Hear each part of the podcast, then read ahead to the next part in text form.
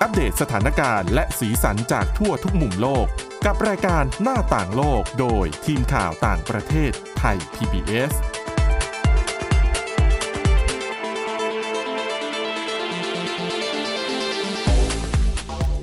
สวัสดีค่ะ คุณผู้ฟังต้อนรับเข้าสู่รายการหน้าต่างโลกค่ะ วันนี้นะคะเรามีเรื่องราวที่น่าสนใจมานำเสนอเช่นเคย แล้วก็ยังมีความเกี่ยวพันเกี่ยวเนื่องกับสงครามในกาซาอยู่บ้างนิดนิดๆหนึ่งนะคะอ่ะเดี๋ยววันนี้เราจะมาพูดคุยกันกับคุณชลันทรโยธาสมุทรและดิฉันสวรักษ์จากวิวัฒนาคุณค่ะ สวัสดีค่ะ คุณชลันทรคือสงครามในกาซานี่ก็จะใกล้สาม สี่เกือบจะสี่อาทิตย์สามอาทิตย์กว่า ไม่สี่ สาม เดือนกว่าแล้ว ใช่ค่ะ เกือบเกือบจะสองเดือนแล้ว ก็ทำให้เกิดความสูญเสียขึ้นมากมายเหมือนกัน แต่ทีนี้เดี๋ยวฉันไปอ่านเจอใน BBC ค่ะ อันนี้เป็นประเด็นที่น่าสนใจแล้วก็ดิฉันก็ไม่เคยคิดถึงมุมนี้มาก่อนเลย บทความนี้เนี่ยนะคะเขานำเสนอว่าเป็นไปได้หรือไม่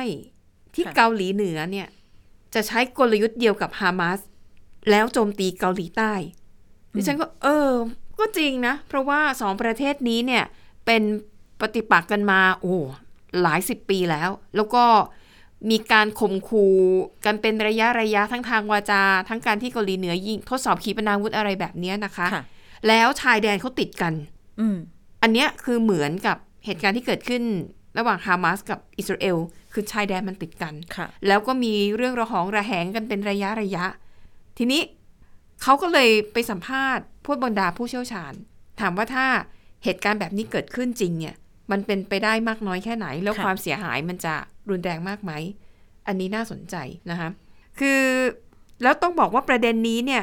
แม้แต่ผู้นำของเกาหลีใต้อะ ค่ะ หยิบยกเรื่องนี้ขึ้นมาหารือกับรัฐมนตรีกลาโหมสหรัฐเลยนะคะ อืม แสดงว่าเกาหลีใต้เองเนี่ยก็มีความกังวลเรื่องนี้อยู่ไม่น้อย คือประธานาธิบดียุนซอกยอของเกาหลีใต้ พูดกับลอยออสติน รัฐมนตรีกลาโหมสหรัฐในระหว่างที่เดินทางเยือนเกาหลีใต้ ค่ะ แล้วก็ผู้นำเกาหลีใต้หยิบเรื่องนี้ขึ้นมาคุย แล้วก็บอกว่า อยากจะให้สหรัฐเนี่ยเพิ่มความระมัดระวังการโจมตีใด ๆ จากเกาหลีเหนือ อืม โดยเฉพาะอย่างยิ่ง การโจมตีแบบไม่ทันตั้งตัว ที่อาจจะใช้กลยุทธ์คล้ายกับกลุ่มฮามาสที่ใช้โจมตีอิสราเอลเมื่อวันที่ 7 ตุลาคมที่ผ่านมา ทีนี้ถามว่ามันทำไมเกาหลีใต้ถึงมีแนวคิดแบบนี้ คือประเด็นนี้เนี่ยมาจากประธานคณะเสนาธิการร่วมของเกาหลีใต้ บอกว่ามันมีหลักฐานบ่งชี้ ว่าเกาหลีเหนือเนี่ยอาจจะใช้วิธีการโจมตีที่คล้ายกับการบุกโจมตีของกลุ่มฮามาส ค่ะ ใช่ไหมคะ ทีนี้อ่ะก็ต้องไปถามไปดูกันว่ามันจะเป็นไปได้ไหม เขาบอกว่ามีริวซองยอบนะคะ ผู้ช่วยวิจัยของสถาบันศึกษาการฐานแห่งศตวรรษที่ 21 เขาบอกว่าเกาหลีเหนือเนี่ยถ้าจะทำแบบฮามาสเนี่ยเขาเชื่อว่าทำได้ แล้วจะทำได้ดีกว่าด้วย อืม นะคะ ยกตัวอย่างเช่นก็บอกว่าวันที่ 7 ตุลาคมเนี่ยวันแรกฮามาสเนี่ยยิงจรวดมากกว่า ค่ะ 5,000 ลูก ระดมยิงเข้ามาใส่อิสราเอลในเวลาไล่เลี่ยกัน ค่ะ จนทำให้ไอออนโดมเนี่ยมันสกัดไว้ไม่ได้ทั้งหมด ค่ะ นะคะ ก็เลยสร้างความเสียหาย แต่เขาบอกว่าถ้าเป็นเกาหลีเหนือยิงเนี่ยเกาหลีเหนือเนี่ยจะยิงได้มากถึง 16,000 รอบต่อชั่วโมง อืม ซึ่งมันเยอะกว่าที่ฮามาสยิงใส่อิสราเอลเนี่ยสองถึงสามเท่าอาจจะเยอะกว่านั้นด้วยนะคะ แล้วเขาบอกว่าเกาหลีใต้เนี่ยตอนนี้กำลังพัฒนาระบบต่อต้านขีปนาวุธของตัวเองก็คือคล้ายกับไอออนโดม อืม ของอิสราเอล แต่ทีนี้เราก็ไม่แน่ใจเนาะระบบมันก็แบบไม่ได้ใช้งานอย่างเต็มประสิทธิภาพอะ ค่ะ ไม่รู้ว่าถึงเวลาจริงมันจะป้องกันจรวดหรือว่าขีปนาวุธ อืม จากเกาหลีเหนือเนี่ยได้มากน้อยแค่ไหนนะคะ ประเด็นที่สองเขาบอกว่ามีความเป็นไปได้ว่าเกาหลีเหนืออาจจะขุดอุโมงค์ข้ามพรมแดนและลอดเข้ามาในเกาหลีใต้ ค่ะ อันนี้เนี่ยเป็นสิ่งที่เขาบอกว่ามันเกิดขึ้นจริง อืม เพราะว่าตอนนี้แนวพรมแดนระหว่างเกาหลีเหนือกับเกาหลีใต้เนี่ยเขากำหนดให้เป็นเขตปลอดทหาร โซนนั้นเนี่ยมันก็จะมีกับระเบิดจะเป็นพื้นที่อันตรายคือไม่สามารถเดินข้าม การข้ามพรมแดนบนพื้นดินเนี่ยทำได้ยาก ค่ะ แต่เขาเชื่อว่ามีการขุดอุโมงค์ใต้ดิน ที่มันจะมีสายลับเกาหลีเหนือที่แบบลักลอบเข้ามา ค่ะ ทำภารกิจในเกาหลีใต้นะคะ ก็เป็นไปได้ อืม ว่าเกาหลีเหนืออาจจะใช้อุโมงค์เนี่ยแหละ ลอบเข้ามานะคะ ทีนี้ถามว่าอ่ะเชื่อว่าเกาหลีเหนือมีศักยภาพแต่เกาหลีเหนือจะทำไหมนะคะ มีผู้เชี่ยวชาญด้านความมั่นคงคนหนึ่งนะคะ เขาบอกว่าไม่คิดว่าเกาหลีเหนือจะใช้วิธีเดียวกับฮามาสเพราะอะไร เพราะว่า ตอนนี้เกาหลีเหนือเนี่ย มีขีปนาวุธที่เขาอ้างว่ายิงข้ามทวีปได้ ค่ะ ขีปนาวุธพิสัยไกลพิสัยใกล้ อืม เกาหลีเหนือเนี่ยมีหมดนะคะ ดังนั้นถ้าหากจะโจมตีเกาหลีใต้จริง ๆ เนี่ย ยิงขีปนาวุธมาเลยง่ายกว่าไหม อืม เพราะกรุงโซลกับชายแดนเกาหลีเหนือมันห่างกันประมาณ 70 กิโลเมตรเท่านั้น ค่ะ เอง ขีปนาวุธยิงเข้ามาได้ สบายสบายอยู่แล้วนะคะ และอีกคนหนึ่งเนี่ย มองว่าไม่มีประโยชน์ที่เกาหลีเหนือเนี่ย ที่จู่ๆจะลุกขึ้นมาทำสงคราม อืม กับเกาหลีใต้แบบเดียวกับที่ฮามาสโจมตีอิสราเอล เพราะว่าถ้าดิฉันจะไม่ผิดเนี่ยเกาหลีใต้กับสหรัฐเนี่ยเขามีสัญญาเขามีข้อตกลงกันอยู่ ว่าถ้าหากเกาหลีเหนือถูกโจมตีเนี่ยอะขออภัยถ้าเกาหลีใต้ ถูกเกาหลีเหนือโจมตี สหรัฐสามารถที่จะเข้าไปบัญชาการ อืม เรื่องของการโต้กลับการ ค่ะ สู้รบของเกาหลีเหนือได้เขาคือเข้าไปครอบได้เลยนะคะ อืม และคุณคิดดูว่าถ้าสหรัฐเข้ามาแบบเต็มตัว เกาหลีเหนือก็ไม่น่าจะต้านทานอยู่ อืม แล้วก็มันมีกฎหมายอะไรที่มันแบบกำหนดไว้คือมันสามารถลงมือได้ทันทีไง ดังนั้นเนี่ยมันก็เลยออกมาสองแนวว่าหนึ่งเกาหลีเหนือเนี่ยทำได้ แต่ไม่น่าจะทำเพราะดูแล้วเนี่ยมันไม่คุ้มไม่มีประโยชน์ แต่อย่างไรก็ดีค่ะไอข้อกังวลในเรื่องนี้เนี่ย ค่ะ ก็ทำให้เกาหลีใต้หันมาสำรวจตรวจสอบ เรื่องของกฎมาตรการรักษาความปลอดภัยการป้องกันขีปนาวุธของตัวเอง รวมถึงข้อตกลงต่างๆ ที่เคยทำไว้ร่วมกับเกาหลีเหนือ คือเมื่อปี 2018 ต้องย้อนกลับไป ช่วงนั้นโดนัลด์ทรัมป์เป็นประธานาธิบดีสหรัฐ ค่ะ แล้วก็ทรัมป์พยายามที่จะเชื่อมสัมพันธ์สองเกาหลีนะคะ มีการข้ามพรมแดนไปเยือนระหว่างกันตรงไอหมู่บ้านปันมุนจอมเนี่ย ค่ะ และในปีนั้นเนี่ยนะคะรัฐบาลเกาหลีใต้เนี่ยลงนามในข้อตกลงทางทหารกับเกาหลีเหนือ เป็นข้อตกลงที่ระบุว่าห้ามจัดตั้งพื้นที่ห้ามบิน ห้ามเกาหลีทั้งสองฝ่ายส่งอากาศยานทางทหาร หรืออุปกรณ์สอดแนมใกล้กับพรมแดนดังกล่าว ค่ะ เขาบอกว่าไอ้ข้อตกลงฉบับนี้เนี่ยจะทำให้เกาหลีใต้ ไม่มีหูไม่มีตา ที่จะไปติดตามความเคลื่อนไหวในฝั่งของเกาหลีเหนือ ค่ะ เขาก็เลยต้องหันมาทบทวนกันว่า มันควรจะยกเลิกข้อตกลงอันนี้ไหม อืม เพราะว่าที่ผ่านมาคนที่ละเมิดมาโดยตลอดคือเกาหลีเหนือนะคะ ค่ะ เกาหลีเหนือเนี่ยเป็นฝั่งที่แบบมีท่าทีแข็งกล้าว มีความพยายามที่จะแบบคุกคามข่มขู่แล้วก็มีการกระทำที่ดูแบบเป็นปฏิปักษ์ต่อเกาหลีใต้มาโดยตลอด ก็ไม่น่าเชื่อนะสงครามในอิสราเอลฮามาสในกาซามันจะโยงข้ามมาถึงฝั่งเอเชียได้ คือถ้าอันนี้มุมมองส่วนตัวของดิฉันมันอาจจะอย่างที่คุณสวรักษ์บอกว่า ด้วยศักยภาพอาจจะทำได้ แต่ว่า ค่ะ ด้วยเหตุผลดิฉันว่าค่อนข้างจะต่างกับ อืม กรณีอิสราเอลฮามาสคือทางฮามาสเขาก็มีเป้าหมายในการปฏิบัติการเขาเนาะคือไปจับตัวประกันเข้าไปทำความเสียหาย อืม เพราะว่าด้านหนึ่งเขาบอกว่าเป็นการตอบโต้ สิ่งที่เขาโดนกระทำมาโดยตลอด แต่ว่าอย่างกรณีเกาหลีใต้กับเกาหลีเหนือเนี่ย ค่ะ ดิฉันก็ไม่ได้เห็นว่าเกาหลีเหนือเองอยากจะกินพื้นที่เข้ามาในเกาหลีใต้หรือเข้ามา ครอบครองขยายพื้นที่เข้ามา อ๋อ แต่ว่าเหมือนเกาหลีเหนือในเชิงการรบเขาจะใช้แบบฉันมีอันนี้นะฉันมีนุกมีอะไรใช้ในการ โชว์เอา ต่ มา อ โชว์ แล้วก็เอาไว้ในการต่อรองมากกว่า อืม โอเค จับตัวเนี่ยอาจจะมีจับตัวประกันเข้าไปเนี่ย มีแต่ว่า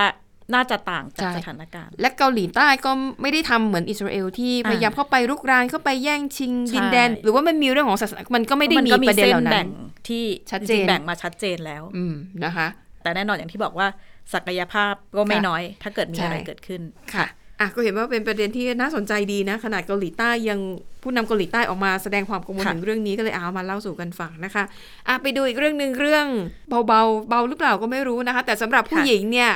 อาจจะถือว่าเป็นปัญหาหนึ่งในเรื่องของสุขภาพนะคะ ที่เกิดขึ้นทุกเดือน แล้วก็สำหรับผู้หญิงบางคนเนี่ยอาจจะรู้สึกเลยว่า อารมณ์ความรู้สึกอะไรในช่วงที่เป็นวันนั้นของเดือนเนี่ย ค่ะ มันเปลี่ยนไปนะ มันจะหงุดหงิด อ่า ง่ายขึ้นมันจะอะไรก็ขวางหูขวาง ค่ะ ตาไปหมดนะคะ ก็อันนี้เอาเรื่องไทยไปเล่าเรื่องต่างประเทศ เพราะว่าอย่างหลายๆคน ค่ะ ที่ได้ติดตามข่าวออนไลน์มาเมื่อสัปดาห์ที่แล้วนะคะ ก็จะมีกรณีที่เพจองค์การนักศึกษามหาวิทยาลัยธรรมศาสตร์เนี่ยเผยแพร่ประกาศ อืม แล้วก็ลงนามโดยรองอธิการบดีฝ่ายวิชาการ มหาวิทยาลัยนะคะ รองศาสตราจารย์ดร พิภพอุดร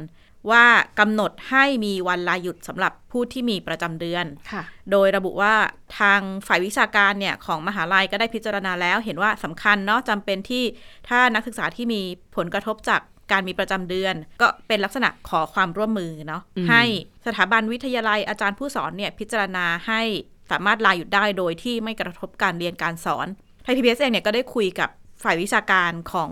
ธรรมศาสตร์นะคะอาจารย์ก็บอกว่าในรายละเอียดเนี่ยหลายคนอาจจะสงสัยเนาะคือ อาจจะไม่ได้ต่างอะไรกับลาป่วย แต่ ค่ะ สามารถใช้เหตุผลในการลาว่าป่วยจากการมีประจำเดือนได้ คือเมื่อก่อนเนี่ยเหตุผลนี้อาจจะฟังไม่ขึ้น คือหลาย ๆ คนก็อาจจะก็มีประจำเดือนทำไมขนาดนั้นข มั นาดนี้ พิสูจน์ยังไงมันคือถ้าป่วยจริงๆเนี่ยยังมีใบรับรอง อ่า แพทย์ แต่ถ้าเป็นวันนั้นของเดือน จะเอาอะไรมาเป็นหลักฐานในการยืนยันว่าขอลาป่วยด้วยเหตุผลนี้จริง อ่าแต่ทั้งนี้ทั้งนั้นเนี่ยเวลาลานักศึกษา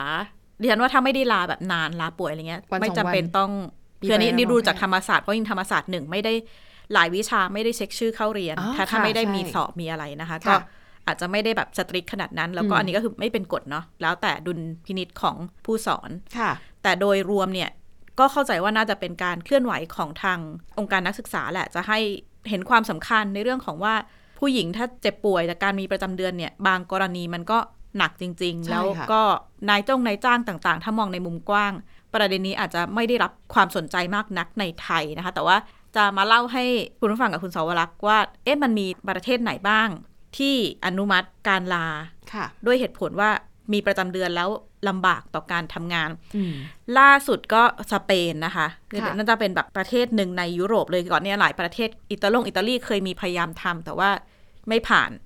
กุมภาที่ผ่านมาเนี่ยรัฐสภาสเปนก็ออกกฎหมาย อนุมัติวันลา3ถึง5วัน คือเริ่มที่ 3 วันนะคะ ซึ่งยังเป็นเวลาที่ได้รับค่าจ้างสำหรับผู้ที่มีอาการเจ็บป่วยจากการมีประจำเดือน โดยกฎหมายเนี่ยมันก็เป็นแพ็คเป็นส่วนหนึ่งของกฎหมายว่าด้วยเรื่องของสิทธิทางเพศ แล้วก็การเจริญพันธุ์ ซึ่งในแพ็คนั้นก็จะมีเรื่องสามารถเข้าถึงการทำแท้งอย่างถูกกฎหมายได้ ไม่ต้องขอพ่อแม่เนาะเด็ก 16 ต่างๆ รวมไปถึง สามารถเลือกเพศสภาพในบัตรประชาชนอะไรต่างๆ ได้นี่ก็เป็นหนึ่งในแพ็คนั้นแต่ว่า ค่ะ ว่าด้วยตัวกฎหมายเนี่ยก็อ่ะอย่างที่บอก 3-5 วันลาได้ ยังคงได้รับการจ่ายเงินสำหรับผู้ที่มีอาการปวดประจำเดือนรุนแรงคลื่นไส้เวียนหัวอาเจียนแบบ อืม ทำงานไม่ได้ โดยลานี้ต้องมีใบรับรองแพทย์เนาะ อ๋อ แล้ว ค่ะ ก็ระบบประกันสังคมจะเป็นผู้รับผิดชอบค่าใช้จ่ายการลาตรงนี้ ทีนี้แม้จะผ่านกฎหมาย แต่ว่ามันก็กลายมาเป็นประเด็นถกเถียง เพราะว่ากฎหมายฉบับนี้ก็มาจากกลุ่มพักฝ่ายซ้ายของสเปนนำเสนอโดยเรียกว่ากลุ่มเฟมินิสต์ ค่ะ สสกลุ่มเฟมินิสต์ของสเปน แล้วก็ต้องการให้อย่างที่บอกลดทัศนคติแบบเหมารวม ในเรื่องของความเจ็บป่วยผู้หญิงให้เห็นความสำคัญเรื่องนี้นะคะ แต่ว่าแน่นอนมันเกิดคำถามในเรื่องของการเอาไปใช้จริง เพราะว่าบางคนก็บอกว่าอาจจะยิ่งสร้างทัศนคติไม่ดีต่อการจ้างงานผู้หญิง อืม เพราะว่าก่อนหน้าเนี้ยอันนี้หนึ่งในสหภาพแรงงานของสเปนเนี่ยออกมาบอกว่าอย่างที่ผ่านมาเนี่ยอนุญาตให้ลาคลอดเวลามีบุตรนี้เนาะแต่ว่ามักจะถูกถาม ค่ะ เวลาผู้หญิงไปสมัครงานมักจะถามว่าแพลนจะมีลูกไหม อืม แล้วประเด็นเนี้ยก็จะถูกนำไปประเมินแหละในการว่าจะจ้าง ค่ะ ผู้หญิงหรือผู้ชายดีกว่ากัน อืม เขาก็กลัวว่าเอ้ยกฎหมายฉบับเนี้ยออกมาแล้วเนี่ย ผู้หญิงไปสมัครงานก็จะถูกถามอีกว่ามีอาการปวดประจำเดือนหนักไหม ค่ะ แล้วเขาก็มองว่ามันเป็นเรื่องส่วนตัว แล้วก็เป็น ค่ะ คำถามที่ผู้ชายไม่ถูกถาม ผู้ชายไปถามจะ อ่า ไปสมัครงานจะไม่ถูกถามแล้วเอ๊ะจะมีลูกไหมยังไงอะไรเงี้ยแต่เป็นคำถามที่ ค่ะ มาถึงผู้หญิง แล้วก็ อืม อาจจะส่งผลกระทบว่า ถ้ามีทางเลือกอื่นในายจ้างก็เลือกจ้างคนที่จะไม่มีปัญหามากกว่า ก็ยิ่งไป discrimination ค่ะ ในเรื่องของการจ้างงาน แต่ก็อย่างที่บอกนะคะ นี่ก็เป็นหนึ่งในชุดกฎหมาย แล้วก็ยังมีในเรื่องของจัดหาผ้าอนามัยฟรีในพื้นที่สาธารณะบางพื้นที่เช่นโรงเรียนเรือนจำในสเปน ค่ะ แล้วก็ผู้หญิงอายุ 16 สามารถเข้าถึงการยุติการตั้งครรภ์ได้ที่โรงพยาบาลของรัฐ อืม โดยที่ไม่ต้องมีความยินยอมจากผู้ปกครอง ค่ะ แล้วก็ลาคลอดได้ตั้งแต่ 36 สัปดาห์ ก่อนคลอด ก็บิน additional กฎหมายในเรื่องของสิทธิทางเพศ แล้วก็การเข้าถึงเรื่องของอนามัยเจริญพันธุ์ ทีนี้นอกจากสเปนที่เพิ่งประกาศกฎหมายภายในปีนี้นะคะ ต้นปีนี้ ก็ยังมีอีกหลายประเทศ แล้วก็แถวแถวๆบ้านเราก็มีไม่ว่าจะเป็นญี่ปุ่น ไต้หวัน อินโดนีเซีย เกาหลีใต้ แซมเบีย แต่ว่าพอไปดูในรายละเอียดเนี่ย ประเทศเหล่านี้แม้จะมีกฎหมาย แต่ในเรื่องของการปฏิบัติจริงเนี่ยก็มีปัญหาอยู่พอสมควรนะคะ ค่ะ อย่างหนึ่งในนั้นคือญี่ปุ่นเนี่ยมีมานานน่าจะเป็นหนึ่งในกฎหมายที่แบบเก่าแก่สุด ก็คือกฎหมายแรงงานญี่ปุ่น ปี 1947 เนี่ยระบุว่าถ้าผู้หญิงคนนั้นเนี่ยในช่วงที่มีประจำเดือน แล้วทำงานลำบากและขอลานายจ้างต้องไม่ว่าจ้างผู้หญิงที่มีประจำเดือนนั้น อืม อ่ะอันนี้เป็นกฎหมายเนาะคือตีความได้ว่าผู้หญิงมีประจำเดือนแล้วป่วยเนี่ยลาได้ แต่ว่าปัญหาคือมันไม่ได้ระบุว่านายจ้างต้องให้เงินระหว่าง อ๋อ ลาหรือเปล่า ก็เหมือนกันถ้าคุณลาคุณก็ถูกหักค่าจ้างวันนั้นไป ใช่ เพราะฉะนั้นมันก็จะ มันก็ไม่ได้ช่วยอะไรอยู่นี่ ลาแต่ว่าก็ไม่ได้รับค่า ค่ะ จ้าง ซึ่งข้อมูลก็น่าสนใจนะคะ มีข้อมูลระบุว่า 44%ของผู้หญิงที่ทำงานที่ญี่ปุ่นเนี่ย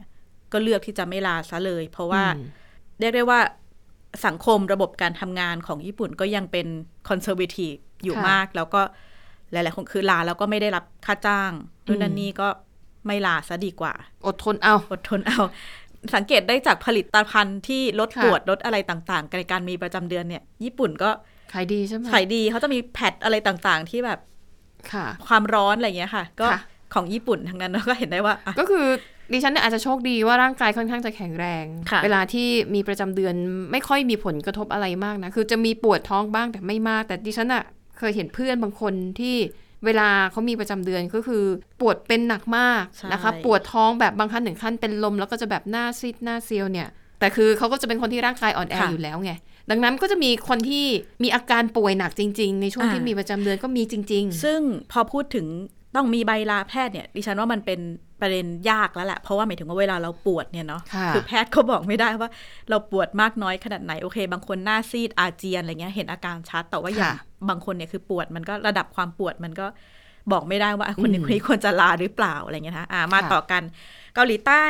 ก็เป็นอีกหนึ่งประเทศที่มีกฎหมายให้ผู้หญิงเนี่ยสามารถลาได้แต่ก็คือก่อนหน้าเนี้ยช่วงที่เกาหลีใต้ทำงาน 6 วันต่อสัปดาห์เนี่ยที่เป็นกฎหมายของเขาอะเนาะก็เปิดให้ลาได้โดยที่มีการจ่ายเงิน แต่ว่าตั้งแต่ปี 2004เนี่ยเกาหลีใต้เปลี่ยนวันทำงานเหลือ 5 วัน การลา เพราะว่าปวดประจำเดือนเนี่ยก็กลายเป็นว่าไม่จ่ายก็คือ ค่ะ สามารถลาได้ นั่นแหละ แต่ว่าไม่ได้รับการจ่ายเงินนะคะ อืม ก็เหมือนญี่ปุ่นก็คือผู้หญิงก็เลยไม่ลา